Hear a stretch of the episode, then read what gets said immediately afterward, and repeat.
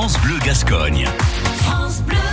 Tous les jours, on va à la rencontre de bénévoles et notre bénévole du jour aime les animaux, précisément les, les oiseaux. C'est Jean-Paul, il est colombophile et il fait partie d'une association landaise et il se présente. Bonjour, voilà, je me présente, je suis Jean-Paul Brunel, euh, colombophile et président de la société montoise du Messager landais créée en 1926. J'ai débuté en 1960 avec mon père, qui a été après trésorier. Moi, j'ai repris la suite en tant que secrétaire, puis trésorier. J'ai succédé à mon président, qui était Émile Moline, président Mont-de-Marsan, président du groupement des Landes, et dont je suis toujours euh, président, euh, en attendant euh, repreneur, comme on dit.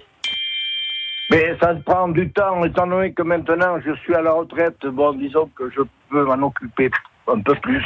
Mais avant, bon, j'étais euh, commerçant en centre-ville, je m'occupais d'associations euh, de commerçants euh, qui me prenaient encore plus de temps que les pigeons.